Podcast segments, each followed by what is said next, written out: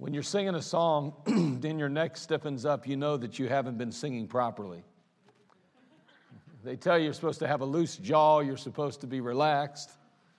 I was anything but relaxed, I guess. If we have uh, somebody that uh, does massages and is a masseuse, please see me after the service. I'll employ you for zero dollars, but you'll have the privilege of helping me for many years to come. and everybody else says, I'll line up too, preacher. But anyway, Romans chapter 11, verse 8, 7, excuse me. He says, What then? Israel hath not obtained that which he seeketh for. But the election hath obtained it, and the rest were blinded. According as it is written, God hath given them the spirit of slumber, eyes that they should not see, and ears that they should not hear unto this day. In Romans 11, 5, he goes on here before that to say, Even so, then, at this present time also, there's a remnant according to the election of grace. The, the passages teaches us that when God moved on to the Gentiles as a whole, as a nation, we're going to see, and as a people, that there was this veil, if you will, that blindness, the spiritual blindness that happened under the Jews. And as a result, God opens up salvation to the, Gent- uh, to the Gentile. And it's a wonderful thing for you and I.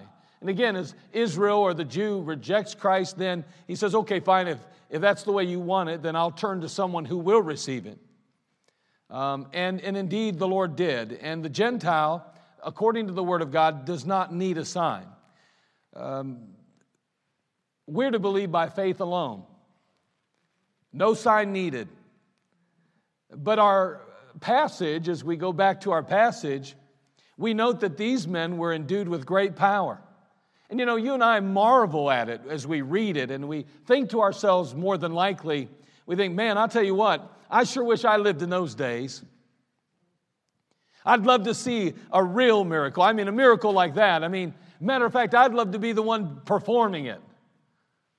And I can't deny that it'd be pretty awesome. But let's not be fooled into believing that the power we possess today is any less amazing than that of yesterday. We really do have to be careful with that. It manifests itself somewhat differently but indeed, the power still is obtainable and it is evident. And the source of that power is still the same it's the Holy Ghost, the Spirit of the living God. See, the mighty miracles which they performed always pointed people to Jesus Christ. It was always pointing them to the God that had sent his Son. You know, we have the same opportunity today to do the impossible in the power of the Holy Spirit. I want you to consider Peter and John here as we enter into the New Testament in Acts chapter 4, verse 13. We go from Mark chapter 3, where God is primarily dealing with the Jew and he gives them power to do miracles, healings, and cast out devils. And then we arrive at Acts chapter 4 and we find these men, the same men, but now a different time. I mean, it's things are starting to transition and change. God is still early on in the book of Acts dealing primarily with the Jew. It would not be till after Acts chapter 7 with the stoning of Stephen that he would begin to turn his attention to the Gentiles, at least as a whole. We would find uh, in chapter 8 some tremendous persecution to the church and the church being scattered abroad. We'd find in chapter 9 the Apostle Paul, of course, being saved and ultimately called and sent. We find in Acts chapter 9 as well, as we've mentioned in the past before, Philip is now preaching and proclaiming the gospel, the truth of the Word of God to the Samaritans. And from there in chapter 10, we see the amazing salvation of Cornelius as a result of Peter, the apostle, utilizing one of the keys of the kingdom. But here, so far in chapter 4, we're going to see these men as we kick off the New Testament and that transition begins. In Acts chapter 4, verse 13, the Bible says, Now when they saw the boldness of Peter and John, Acts 4, verse 13. Now, when they saw the boldness of Peter and John and perceived that they were unlearned and ignorant men, they marveled. And they took knowledge of them that they had been with Jesus. Now, what's the first thing we need to do to understand the verse? Well, I think we need to know who they are. Who's the they? Now, when they saw, who's they? Well, to do that, we have to go back to verses 5 and 6. And there in 5 and 6, we note it says, And it came to pass on the morrow that their rulers and elders and scribes, and Annas the high priest, and Caiaphas, and John, and Alexander, and as many as were of the kindred of the high priest, were gathered together at Jerusalem. So we can see from the Word of God that they, as you will, or these that are written about, are Jewish officials of the council, the highest religious order among the Jews. They were the elite of the elite, the best of the best. They were extremely learned men. They had attended all the rabbinical schools and they had passed with flying colors. They were at the top of their class. They had climbed the religious ladder to the very top.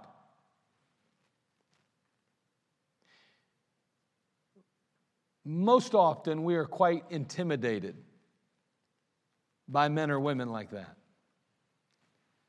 Those that are educated, maybe those that seem to function and operate on a different plane economically or socially. I mean, they scare us with their titles, their positions, their status, their possessions. Oh, we would say, oh, no, I don't believe, no way, not me, I could care less. Yeah, huh? And that's why you prefer to go soul winning in certain neighborhoods than others. Oh, I'm not intimidated, really. I just like results. Mm, okay. I think the truth is, if we'd be honest with ourselves and with each other, we'd admit that there are some people in the world that somewhat intimidate us. People that are so called successful, or people that have attained to some level of, of economic or social status, have a tendency to kind of cause us to say, eh, maybe they know more than me, maybe they, uh, yeah, well, that's not necessarily the case either, but it can be somewhat intimidating. It can be scary, can it?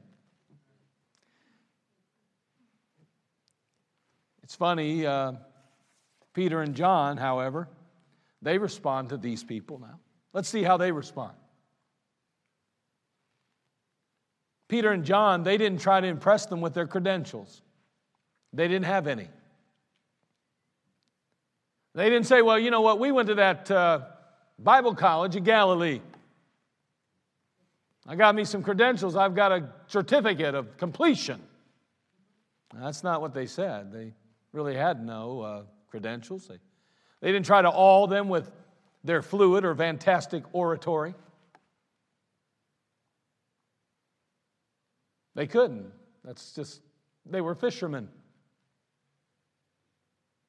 They didn't attempt to wow them with their exceptional knowledge of the scriptures and run around trying to prove to them, we know more than you.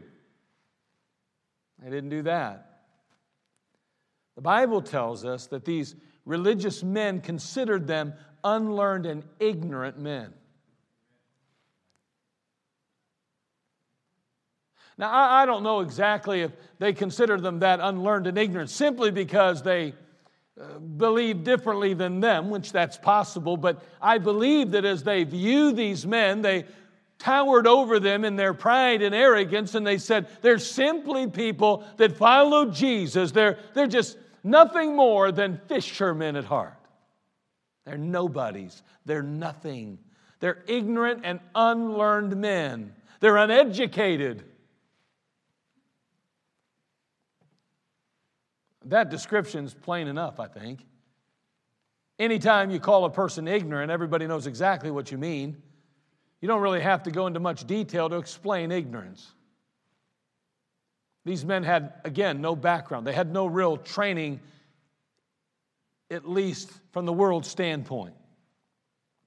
And there was nothing that they possessed that would, ins- would somehow impress these pious religious leaders. Again, no credentials, no physical attributes that caused them to take note of them. But they did take knowledge of them. And why did they do that? In Acts chapter 4, verse 13 again, it says, And they took knowledge of them because they had been out soul winning.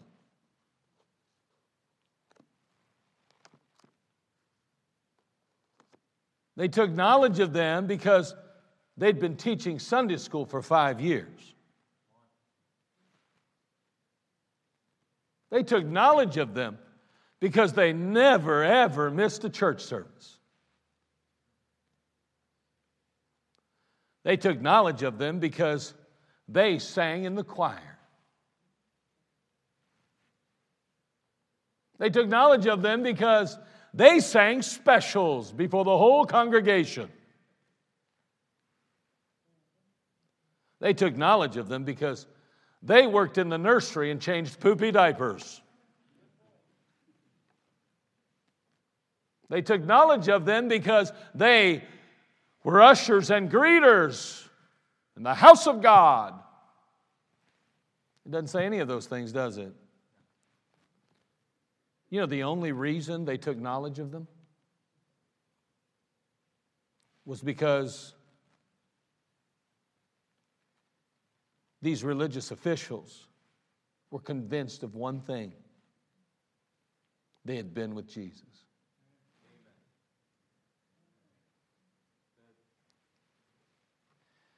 We spend so much time worried about our credentials. We spend so much time worried about being educated. We spend so much time worried about how people view us or what they think about us, when in reality, what the Bible teaches we ought to be most concerned about is being with Jesus.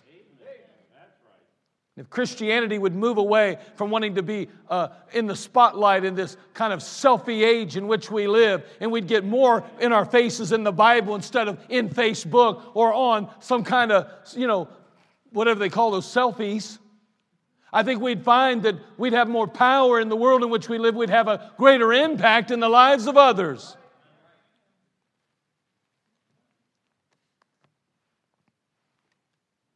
See, recorded in Scripture is the secret to true success in the believer's life spending time with Jesus.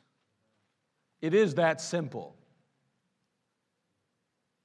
Preacher, I, you know, I wish you'd just give me something practical I could use. I, and I, I'm sick and tired of hearing I should just get in my Bible. Pray and read your Bible. Why don't you tell me something I can do that helps me? Across our country, we have churches that are being built and they're being funded by people who all they want is their felt needs met. Tell me how to have a good marriage. Tell me how to face depression. Tell me how to deal with my problems. And what we basically ask, we don't want a preacher of the gospel, we want a psychologist on staff. We want somebody that can help us navigate through this difficult time in which we live. What we need is Jesus. I'm telling you, we are missing the boat here. We have so become, so, you know, we are so contemptible toward Christ. We, we, we, we, we don't, oh, I believe in God. Okay, that's good, but let me tell you something. He can't do you any good from a distance, nor will he. Because, see, when we draw nigh to him, he draws nigh to us. You just don't know my problems. You don't know my Jesus then. And listen, I, am not trying to be mean tonight. I'm just saying we need to think about this for a minute. As believers, we are going through life trying to solve problems the way the world does. And we keep wondering why we're so miserable, why we have the same amount of suicide in our churches as the world has in their, their school system, so to speak. Why in the world would our teenage kids have to have psychologists at the age of 10? in Christian homes if we were living different than the world, but we're not, obviously. Why do we have as much depression in the midst of the house of God and the people of God as the world has? What's wrong with us? And someone said, ah, you're gonna you get on that stuff, huh? Yeah. I'm getting on all, all the stuff because the truth is, is that we are addressing our problems the way the world addresses problems. We're facing our marriages, we're facing our, our uh, child uh, care, we're facing um, uh, raising our children and dealing with problems the exact same way they do. We read the same books, we listen to the same psychologists, we try to come to the same conclusions somehow, some way. Well, I read a Christian psychologist and he said, I'm going to tell you something. Why don't we just check the Bible before we run to a psychologist? Christian or not? And by the way, I'm sorry, but God did give you a pastor for a reason. I know it's not popular today because nobody's better than anybody else. And I don't think I, you, I don't know who you think you are, preacher, but you're no better than me. I don't need you to tell me what to do. I'm not saying I need to tell you, but it would be nice if somebody could point you sometimes to what Jesus wants to tell you. Because if you were listening so clearly, you wouldn't be in the mess you're in.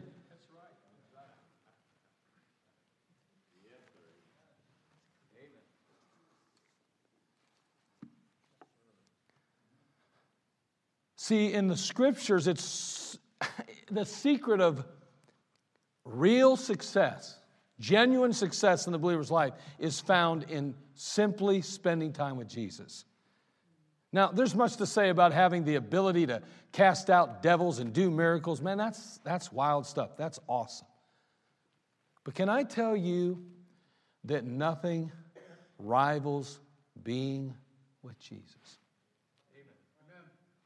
I can't imagine. Listen, now, if you could poll the disciples, and you could say, now, I'll tell you what, Peter, John, James, all you wells, get over here. Come on over. Let's gather together. I got a question for you. Now, Jesus, of course, has died, he's buried, and he's rose again. I get that. He's up in the heavenly, seated at the right hand of the Father. But I'm just kind of curious, fellas. If you could have the power to cast out devils and you could have the power to heal people, or you could just be with Jesus right now. He could literally come down and you could spend time with him like you used to for three years before they killed him. What would you rather have, Jesus or the power to heal? I wonder what they'd have said after spending three years living with the creator of the universe. What do you think? I think I know. I know what I'd rather have right now. You can go ahead and keep the healing power. Give me Jesus. Because if he's around, I ain't got to worry about any of it anyway. And I get the benefit of his presence and his fellowship. What do you want? What do you want out of your Christian life? You want power? You want a prize? You want a pat on the back? What do you want? What do you want? So you got to answer that question because I believe today that many times we're not answering the question right. And we wonder why we're all going so wrong and everything's going wrong. Jesus ought to be the only thing that matters to you and me more than anyone or anything else, it ought to be Him. You say, Yeah, well, there you're wrong because I know you're supposed to obey the Lord. Well, if you put Him first, you'll obey Him. I think, you know, you get the cart before the horse, yeah, but not when you pick Jesus. You got the horse. It's His mouth. Something like that. Somebody says, See, you're blaspheming God now. Yeah, I think God's pretty pleased with what He's here tonight. Because I'm going to tell you something there's one thing missing in most Christians' life it's Him. I'm not saying we're not saved, I'm just saying we have been so distracted.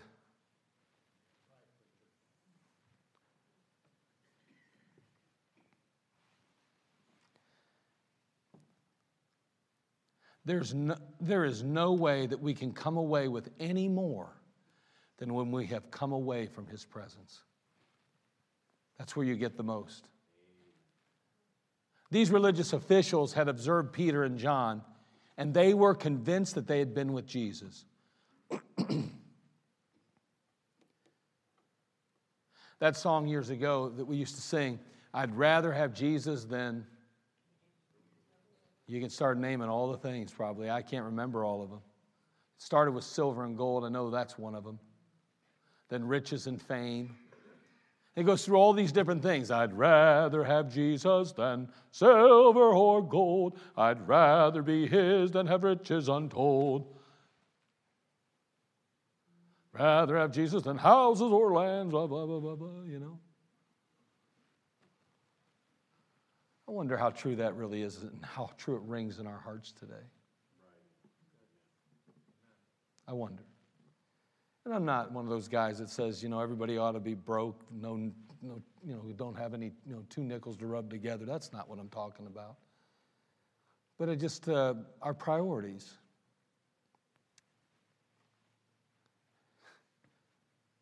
They were spending time with Jesus. That's the only reason why the world recognized them and saw them, took knowledge of them. They recognized they had spent time with Jesus. They got thinking, you know what? I remember those guys. Those are those same guys that hung out with Jesus all that time. That's them right there. I wonder how the world sees us. What made these officials take note of Peter and John and conclude that they had been with Jesus? I also want to talk about just a couple of things over the next few weeks of some visible signs that made these officials take note of Peter and John and to provide us with a way to measure our faith of Christianity. See, I believe that if we will recognize a couple of the things that cause them to be noticed by the world, it'll help us to be able to even evaluate our faith or our Christianity, where we really stand. And so I'm going to get started and we'll get as far as we can with the first one. But here's the first one they shared the truth with great boldness. They shared the truth with great boldness. Now, again, in our passage, verse 13, it's pretty clear of, of and, and again, I'm talking, I'm going back to, to Acts here, chapter 4, verse 13. It says, And when they saw the boldness of Peter and John, and they perceived, that they were unlearned and ignorant men, and they perceived that they were unlearned and ignorant men, they marveled and they took knowledge of them that they had been with Jesus. I believe the fact that they were bold made an impact in their life. I believe it impacted them. And so let's go ahead and have a quick word of prayer. Father, we ask, Lord, over these next 10 minutes or so, you'd bless us now. We need you. We pray for your leadership. Help us, Lord, to really identify what's important and what should be a priority in our lives. Lord, we all, every one of us in this room, face the same obstacles, really. Uh, they may come at us in different ways, but when it's all said and done, the devil's just after us. He wants to wreck and ruin our lives. He wants to distract us from what's a priority and what's important. And he may use our health, he may use our finances, he may use relationships and broken issue, uh, you know, problems and tragedy to do that. But Lord, either way, He's trying to get us to focus on something other than you. Lord, help us to be with you, to spend time with you, to truly be in a position where we can make an impact and leave a legacy in the world in which we live. We love you. We thank you. In Christ's name, amen. They shared the truth, or the gospel, if you will, with great boldness. Now, turn if you would to Acts chapter 4 again, verse 7. We're going to start in verse 7. We want to read through verse 12. You're probably already over there, but if not, we'll get there. Because we were in Romans too there. So, Acts chapter 4, verse 7. And when they had set them in the midst, they asked, By what power or by what name have you done this? Then Peter, filled with the Holy Ghost, said unto them, You rulers of the people and elders of Israel, if we this day be examined of the good deed done to the impotent man, by what mean he is made whole, be it known unto you all and to all the people of Israel that by the name of Jesus Christ of Nazareth, whom ye crucified, whom God raised from the dead, even by him doth this man stand here before you whole. This is the stone which was set at naught of you builders, which has become the head of the corner. Neither is there salvation in any other, for there is none other name under heaven given among men whereby we must be saved. We notice a couple things in the passage. When we look at verse 7, right off the bat, we see they were surrounded. The Bible says they had them in the midst, they had set them in the midst. Here they were, Peter and John, these disciples, and they're, they're in the midst of these men, these religious elite, these men of great learning and stature and standing in the culture and the society in which they live. Certainly an intimidating sight, certainly a position of intimidation. Here they are surrounding them. Not only that, we see in verse 7 that they scrutinized them. They said, By what power or by what name have you done this? It wasn't truly a question to be asked in the sense of, you know, I, we really want to know. No, they, they were scrutinizing. They were trying to criticize. They were trying to be nasty and mean, really. They heard the message. They knew what was, they were, who they were speaking about. They understood, really, when it was all said and done. And I'm sure they'd asked a number of others the same question at some point, even before Jesus died. What in the world's going on here? Who in the world's your leader? Why would you speak like this? They said, Well, by what power, by what name have you done this? And the Bible says not only were they surrounded and scrutinized, they were spirit filled, because Peter then, filled with the Holy Ghost, will respond to these people. It is very indicative, important, essential, if you will, that we are filled with the Spirit of God. When we begin to respond to people in the world in which we live, we must ensure that we are responding in the Spirit of God that the answers that we're giving are not rooted in our flesh or in our own mind, but they are rooted in the Word of God and in truth. Everybody's right in their own eyes. Everybody thinks they have a right to feel and think the way they do. Everybody wants to believe it's got to be somebody else that's at fault. Everyone is built with flesh internally. It's not till we get saved that something is transformed and changed, that Christ Himself moves in and lives in us, and we can then see truth for what it really is. But may I say, even as a believer, if we're not careful, we can find ourselves walking in darkness, so to speak, and giving answers outside the Word of God. We live in a very alarming day and age. I do not know if there's probably any more pertinent or practical message that needs to be shared with believers today than this truth of great boldness that we must have. The world is telling us that everything we believe and everything we are is wrong. We are the enemy to a changing culture and society. You are the problem. You are the reason why all this change must take place. And the fact is is that it's the same old song and dance that they faced. And people say, well, it ain't that bad yet. And you know what? Praise God, it isn't. But don't hold your breath. They were surrounded, they were scrutinized, they were spirit filled, but they were straightforward too, though. In verse 9 through 11, we read there, the Bible says, if we this day be examined of a good deed done to the impotent man, by what means is he is made whole, be it known unto you all and to all the people of Israel, and by the name of Jesus Christ of Nazareth, whom ye crucified, whom God raised from the dead, even by him does this man stand here before you whole.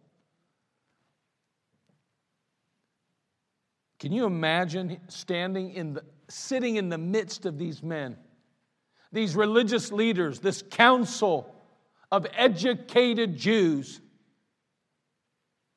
that hold your life in the balance and saying to them, I'll tell you who and by what authority we speak It's Jesus Christ of Nazareth, whom ye crucified. That's by whose authority we speak. By the very God of the universe that you killed on Calvary. It's by his authority we speak. Man, I'll tell you what, they took their lives in their own hands when they said those kind of things. And they didn't even have to say it the way I did. But it's interesting how the world hears what we say. Because, see, although they may not have said it quite like I did, I'm sure that's how it was taken. It's funny, isn't it, when we confront sin in a person's life, how they view us as the enemy. Isn't that interesting?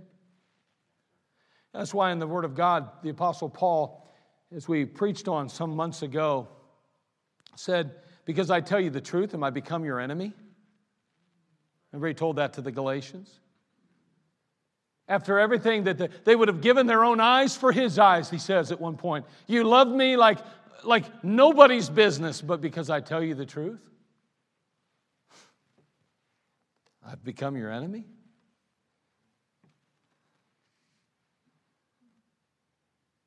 John the Baptist did this to Herod and he lost his head. It says, For John has said, John said unto Herod, It is not lawful for thee to have thy brother's wife. Really? Who do you think you are, John? We'll see about that.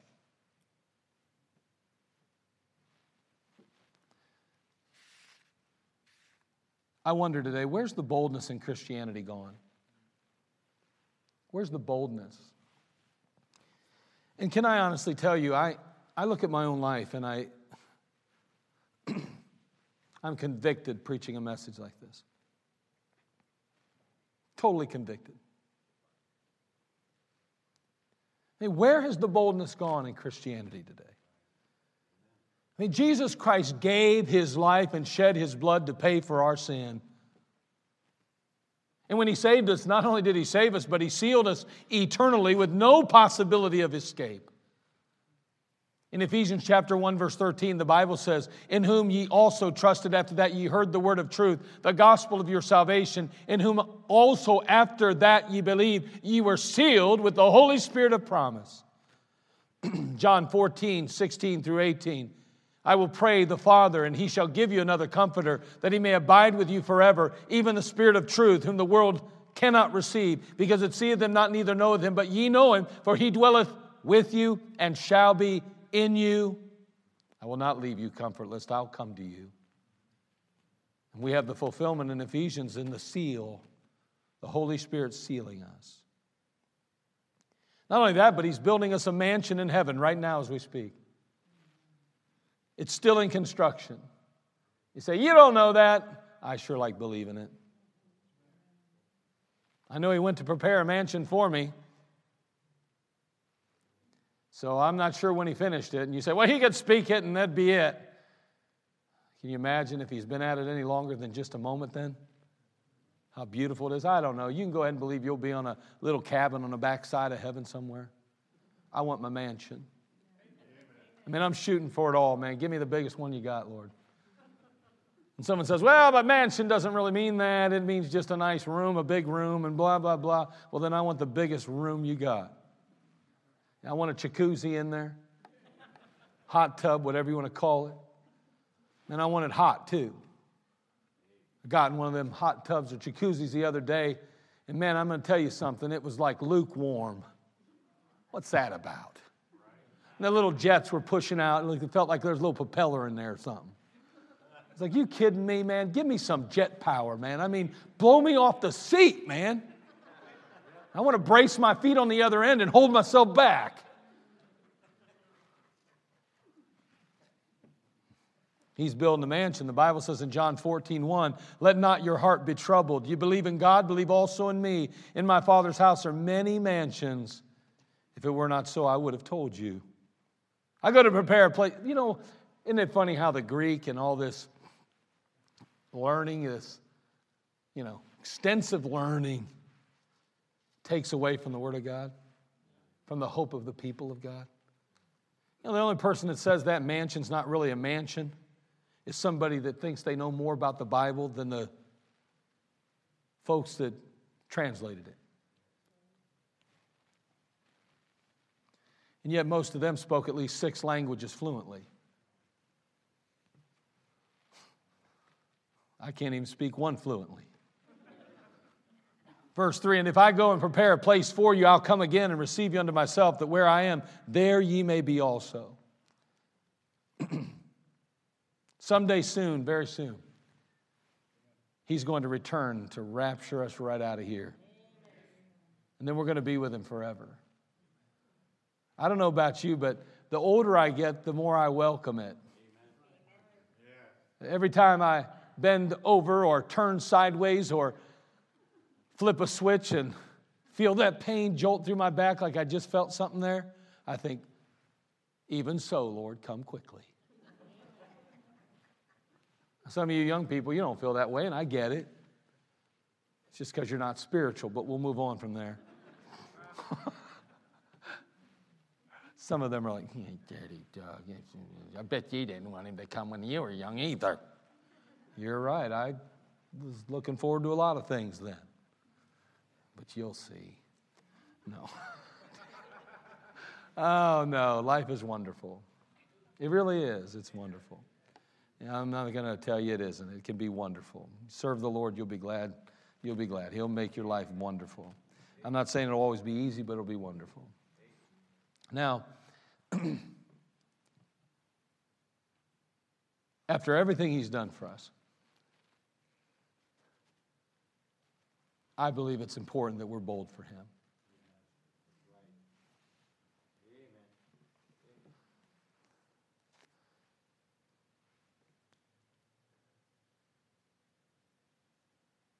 By whose authority do you do these things? Well, you know what? If believers don't stand up with holy boldness and unapologetically spread the truth, listen to me, spread the truth. Hold on. Spread the truth, not just the gospel. This, this is a problem today. We'll go out soul winning, but we won't take a stand on a moral issue in our culture for fear of, of ostracizing ourselves from loved ones, family, friends. We need to stand for truth, not just the gospel truth, but the truth.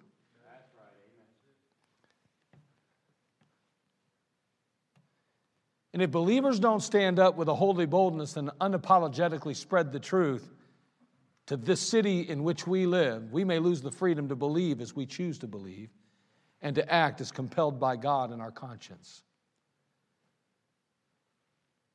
The only way that we can restore the ground that has been lost and retain the Christian rights we now possess is to make more disciples. It's the only way it's going to work.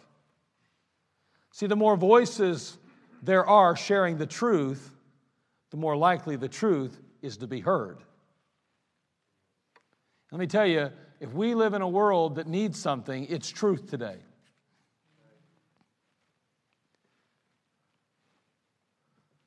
It's kind of tough to get a good fact check when the facts are already corrupted. We need truth in our world.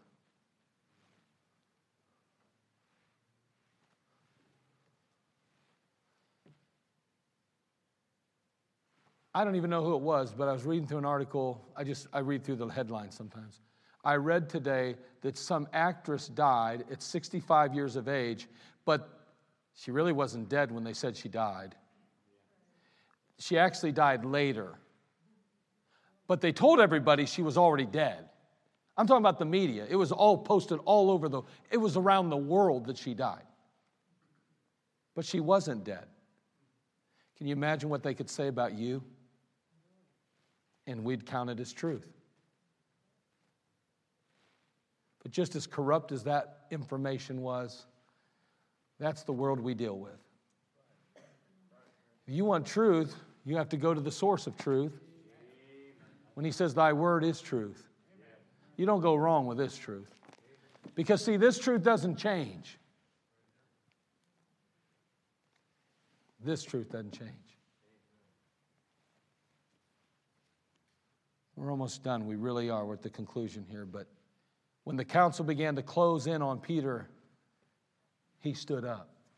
That's a great lesson to learn. We got to stand today. See, believers who remain seated will only add to the silence that already exists in the world. We have got to stand. Now, when they saw the boldness of Peter and John and perceived that they were unlearned and ignorant men, they marveled. They took knowledge of them that they had been with Jesus. And where does that, where does the believer's boldness come from? I believe it's mentioned in that last phrase, they had been with Jesus. And that's where the boldness comes from. You say, I want boldness to witness. I want boldness uh, to, to, to not be afraid to share the gospel. I want courage to stand for Bible truth. That's a, those are wonderful desires. So, how do you get that? Let me give you, here they are, real quick. Humble your heart. You, you will never get in the presence of Christ the way you need to till you humble. You know, you know what one of the greatest evidences of a proud and arrogant heart is? That you don't need to get in his presence. you, you just go ahead and think about that one for a minute. Because you think about what most Christians don't, or should I say, most Christians struggle with today. Think about it. What's the biggest complaint you see on Facebook about Christians? Oh, I'm struggling in my Bible reading. I'm having a hard time, my prayer life. I'm having a hard time, my Christian, my walk's not what it ought to be, blah, blah, blah, blah, blah. Can I tell you what that's from? That's an arrogant, prideful heart. That's what it is. It's pride. Because you don't need him. Because if you needed him, you'd be there. Listen, let's quit playing games with God. Let's call it what it is at least. Let's not get mad at a messenger. Let's not be angry with a preacher. Let's just be upfront with ourselves. The reason we don't get in his presence is because we don't need him bad enough. I promise you, if you get a phone call that says your mother or father's dying, you'll be in his presence. You'll get right on your knees.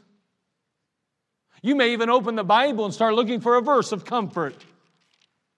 But you don't need him till you get the tragic news.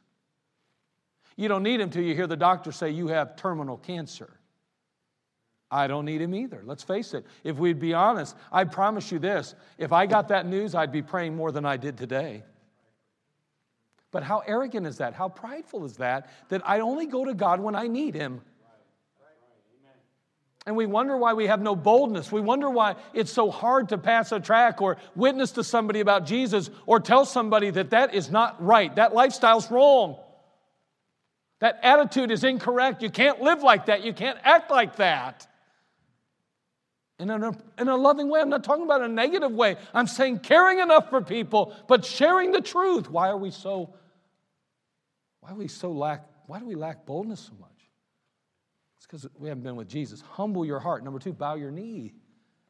It is that simple. You don't have to do a lot to get in His presence. The Holy Spirit of God wants to usher you into the presence of the God of the universe. Bow your knee. Three, get to know the Master through surveying His Word. Again, we've, we've talked about it. We've quoted the verse over and over again in John 5 39. The Bible tells us that they are they which, which speak of me. They talk of me. They tell of me, he says. Open the Bible. Search the scriptures, for in them you think you have eternal life. But they are they which testify of me. Humble your heart, bow the knee, get to know the Master through surveying His Word. So, why aren't we as bold as we ought to be, and why aren't others recognizing it in our lives? Because we haven't been with Jesus then.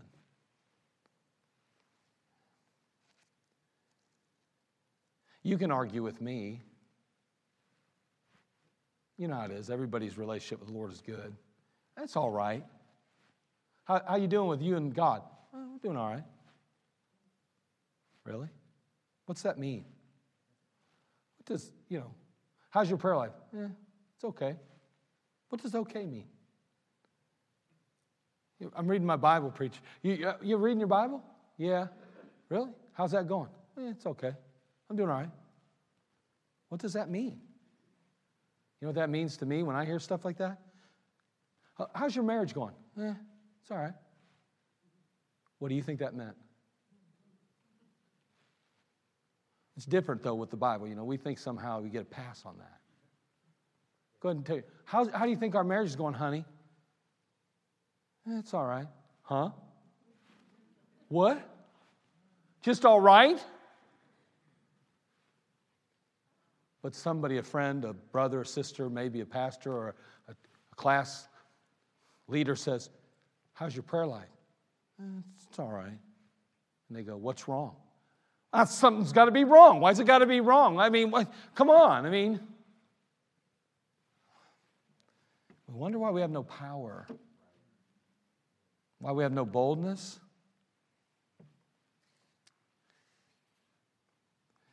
Now, when they saw the boldness of Peter and John and perceived that they were unlearned and ignorant men, they marveled and they took knowledge of them that they had been with Jesus. Let's spend some time with Jesus. The world needs a bold Christian today because I promise you the world is bold with what they believe. We need to stand for him today like never before. Yeah, there'll be a price for that. But think about the glory one day. Think about how wonderful it'll feel when you know in his presence that he was proud of you. I'm so proud of you, Mark. So proud of you for taking a stand. And I'll go, no problem, even though it hurt even though it was tough, maybe, even though it meant some pretty negative consequences. I'll be there in heaven one day going, Yes, sir, no problem. It was my pleasure, really. Just knowing that he was happy, pleased with me. Well done, thou good and faithful servant. Father, we come to you. We just ask, Lord, for your leadership. We just pray that you'd work in our hearts and lives.